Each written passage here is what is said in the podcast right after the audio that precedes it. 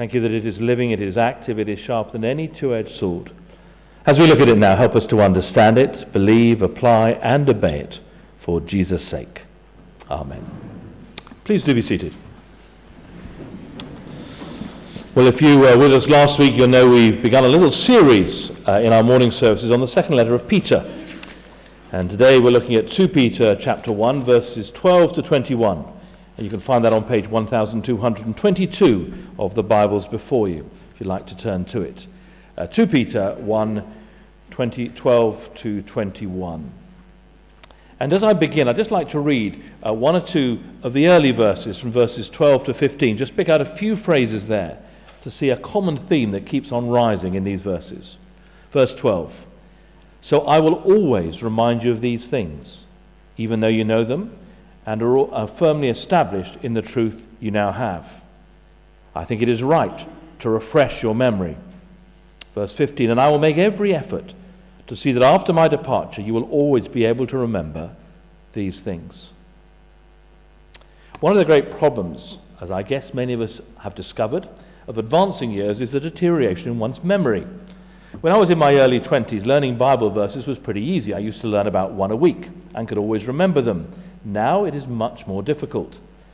I could also remember all sorts of sporting trivia. I remember results of cricket matches, who'd scored how many runs, who'd taken wickets, and so on. In fact, I was a fund of useless information. Now, however hard I try, I can't manage it In fact, one of the things I set myself was trying to learn the names of the state capitals of every state in America. But no matter how often I rehearse them, there are still some that I can't manage to remember. And I'm sure I'm not alone in this. I have to confess, I find it increasingly hard to remember names, even of people I know pretty well. Suddenly their names escape me. And it's very, very embarrassing. In fact, I find myself more and more in sympathy with a couple of, uh, shall we say, mature ladies who had been great friends for many decades. Over the years, they'd shared all sorts of activities and adventures. Lately, their activities have been slightly curtailed and been limited to meeting a few times a week to play cards. One day, while they were playing cards, one lady looked at the other and said, Now, please, don't get mad at me. I know we've been friends for a long time, but I just can't remember your name. I've thought and thought, but I can't recall it. Please, tell me what your name is. Well, the other friend glared at her for at least three minutes, he didn't say a word. Finally, she said, How soon do you need to know? I'm afraid I don't know about you, but that's getting a little bit close to the mark for me. I'm not alone, I'm sure. But when it comes to remembering, it's not just our human memory that struggles, is it? Also, more importantly, our spiritual memory needs constant refreshing. And that's why the Bible talks often about the need to remember. In the Old Testament, the people were told again and again never to forget what God had done for them in bringing them out of Egypt, taking them into the promised land. They were given the various festivals, above all Passover, so that they could remember every year the wonder of what God had done for them. Well, the New Testament also is full of calls for us to remember God's goodness. That's why we have the communion service.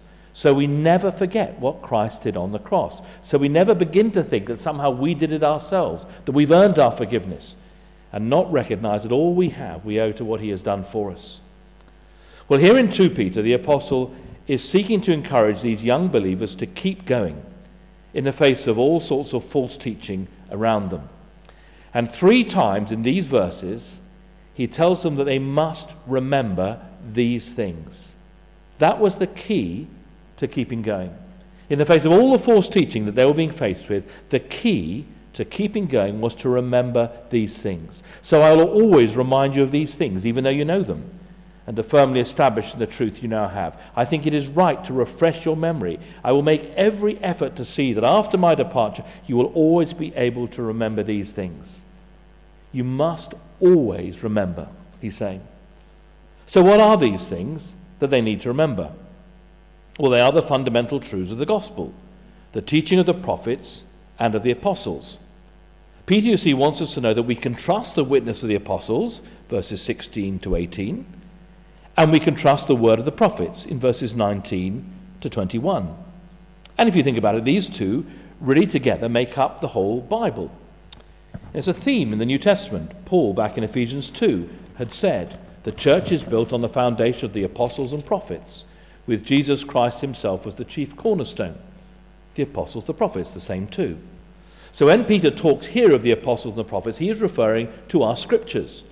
The Old Testament, the prophets, the New Testament, the apostles. You'll know that the criterion for being accepted as a New Testament letter or book or being accepted into the canon of the New Testament, that it was something written by one of the apostles. And so the New Testament and the Old Testament are the things that Peter is referring to.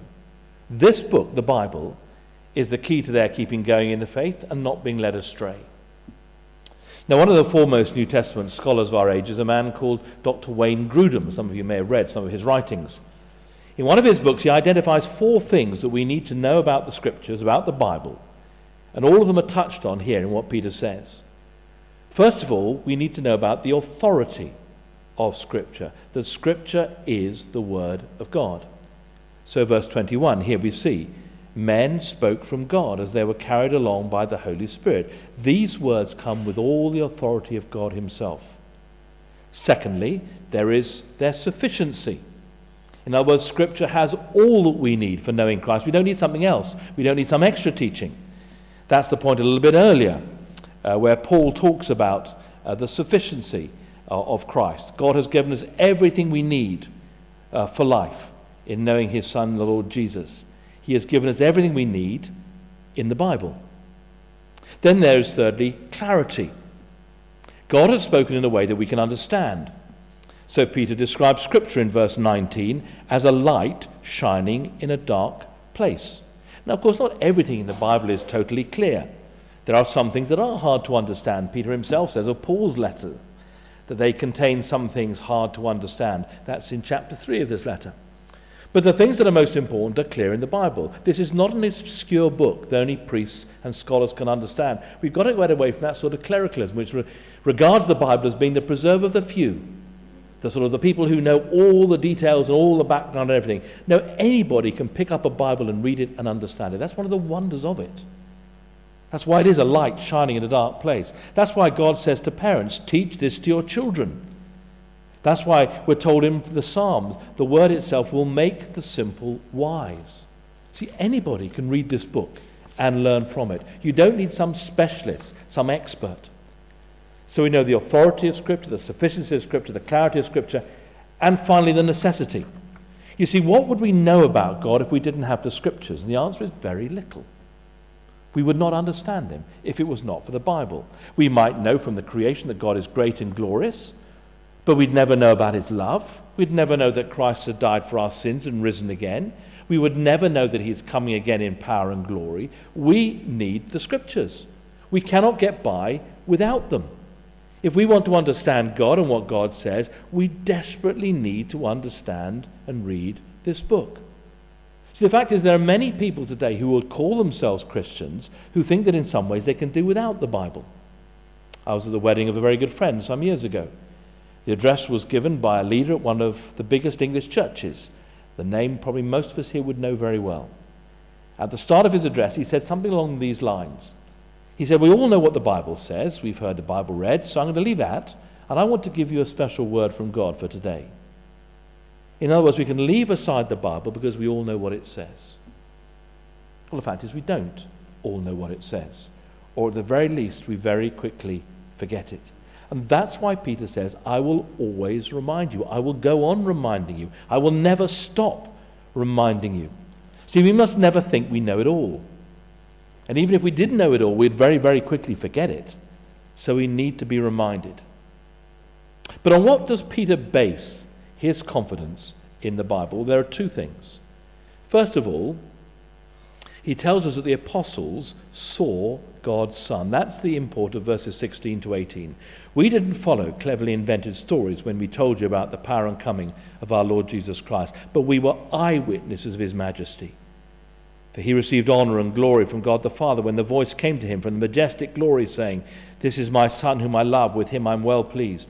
We ourselves heard this voice that came from the mountain when we were with him on the sacred mountain. Now, Peter seems to be referring here to the Transfiguration, that time when he and James and John saw the Lord Jesus transformed before their eyes. They saw God's Son and they heard God's voice concerning his Son. See, that is the reason why the New Testament has such power and authority for us today. It is written by those who were eyewitnesses of Jesus' glory. They saw all that he did, they heard what he said. They were witnesses, they were there. Somebody was saying yesterday after the uh, events in the uh, Olympic Stadium last night that there are 80,000 there, but in 10 years' time, there'll no doubt be 800,000 claiming that they were there. It's probably true.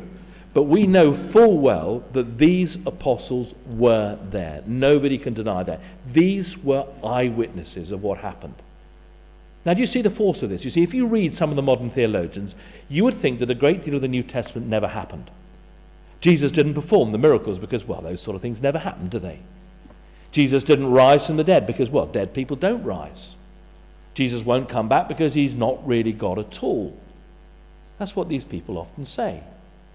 Remember David Jenkins, a former Bishop of Durham, who achieved a certain notoriety in the 80s. He once said this there is absolutely no certainty in the New Testament about anything of importance. What an unbelievable thing to say. And what does Peter say here? We saw it with our own eyes, we witnessed it. He's saying you can be certain. I promise these things are true. Or take Jack Spong, who was formerly a, a bishop of Newark in New Jersey in America. This is what he said about the resurrection. Jesus was placed in a common grave, he was covered over. In a very short time, only some unmarked bones remained. Even the bones were gone before too long. Nature rather efficiently reclaims its own resources. A deceased man did not walk out of his grave physically alive three days after his execution by crucifixion. Now, isn't that just unbelievable arrogance? 2,000 years later, he claims to know better than the people who are actually there. What does Peter say? We did not follow cleverly invented stories when we told you about the power and coming of our Lord Jesus Christ. We were eyewitnesses of his glory. You see, he says, Jack Spong, you are a liar. We saw it. We weren't making up stories. This actually happened. We were eyewitnesses. Never let anyone tell you, Peter is saying, that it didn't happen. That is, the apostles saw God's Son. They were there. They were eyewitnesses of his glory. Well, someone says, okay, what about the Old Testament? How do you, how do, how do you, how do you account for that? Well, Peter says, secondly, the prophets spoke God's word. And we have the word of the prophets made more certain. Made more certain because it's been fulfilled. And you'll do well to pay attention to it as a light shining in a dark place until the day dawns and the morning star rises in your hearts. And this is the key bit. Above all, you must understand no prophecy of Scripture came about by the prophet's own interpretation. For prophecy never had its origin in the will of man, but men spoke from God as they were carried along by the Holy Spirit. So here the question is where does the Old Testament come from? From where does it derive its authority? So, first of all, Peter tells us where it didn't come from. It didn't come from a person's own interpretation, from an individual's own imagination. See, it is very easy, isn't it, to stand up and say that you have a word from God. You'll find all sorts of people around the world saying that. That's why in Israel, the penalty for being a false prophet was stoning. If you claimed to be speaking God's word when you were not, it was regarded as being a deadly, serious matter. People knew, you see, there was a world of difference between peddling your own ideas and speaking God's word.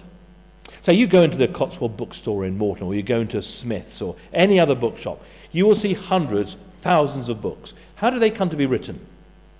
Well, the author felt that he or she had something worth saying, so they wrote a book. The book came from that person's will, that person's insight, that person's initiative, that person's creativity.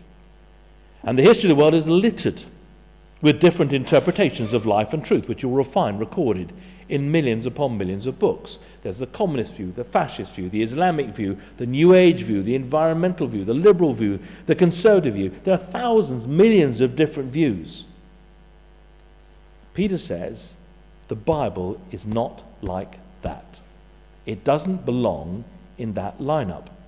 It's not another bunch of men pushing their own ideas on, of life on us.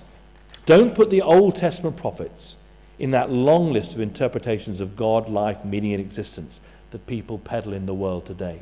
No. If you want to understand the Bible, Peter is saying, you need to know that it is fundamentally different than any other writing the world has ever known. Verse 21 For prophecy never had its origin in the will of man, but men spoke from God as they were carried along by the Holy Spirit. This puts the Bible in a different category from every other book ever written, religious or secular, since the beginning of time. Now, isn't this a wonderful thing? You see, if what Peter says here were not true, we could hardly know anything about God at all. And if we didn't know him, we couldn't find everything we need for life in him. If God had not spoken, all we would have would be the sum of human experiences you can find in the Cotswold bookstore, in Smith's, or whatever, much of which is immensely painful and almost all of which is confused. Now, God, in a world of opinion, has given us this revelation. See, the world is full of religion and philosophy and psychology, but there is no other book like this one. In all the centuries of history, in all the continents of the world, there never has been, there never will be anything else like the Scripture. That's why we're to treasure it. That's why we're to remind ourselves of these things. So, what does Peter mean then when he says, I will remind you of these things, even though you know them? What does it mean to remember? Well, remembering in the Bible is much more than just being able to recall something that's happened.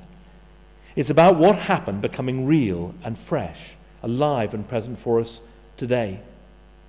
See, earlier in chapter 1, Peter describes the person who professes faith and never grows. Verse 9 If anyone doesn't have these things, these qualities that we looked at last week knowledge, self control, perseverance, and so on he is short sighted and blind and has forgotten that he has been cleansed from his past sins. See, that's the great danger, Peter says. It's not that the person is unaware of the fact that there is forgiveness in Christ. If you got up to a person like that and said, Jesus died for your sins, they'd say, Oh, of course I know that. That's not the problem. The problem is not the person doesn't recall the forgiveness, but the forgiveness doesn't mean much to them anymore. It's no some, longer something that's real, alive, and fresh and present for him. It's no longer shaping his life. It's become dull. We presume upon God. We just think everything's fine. God will forgive us. It doesn't really matter. And we forget the wonder of what God has done for us and his demands upon us. And I suspect, if we're honest, we'd have to say, many of us, that that is true of us. Or at least it has been true at some stage in our lives. We know the words, we can recite the formulae, but somehow it doesn't mean quite what it meant. It's lost its wonder.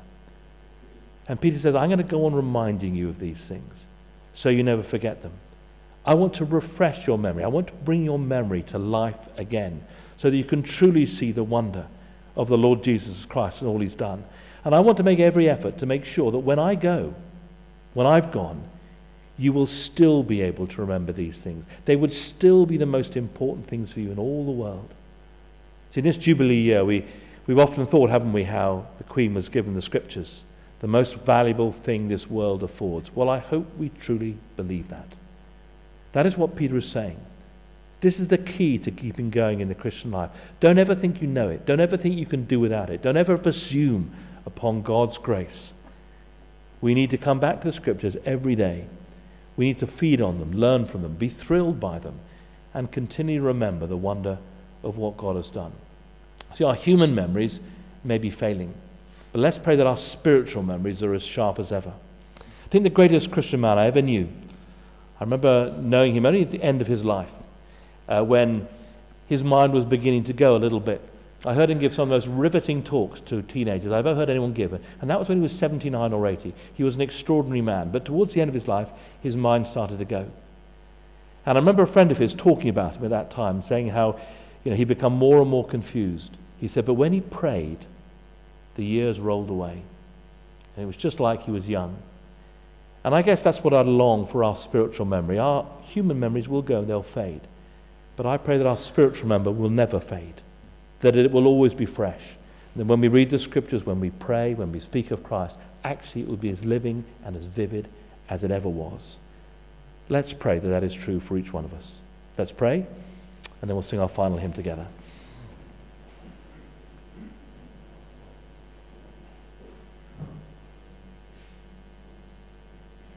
Heavenly Father, we do thank you for the gift of your word.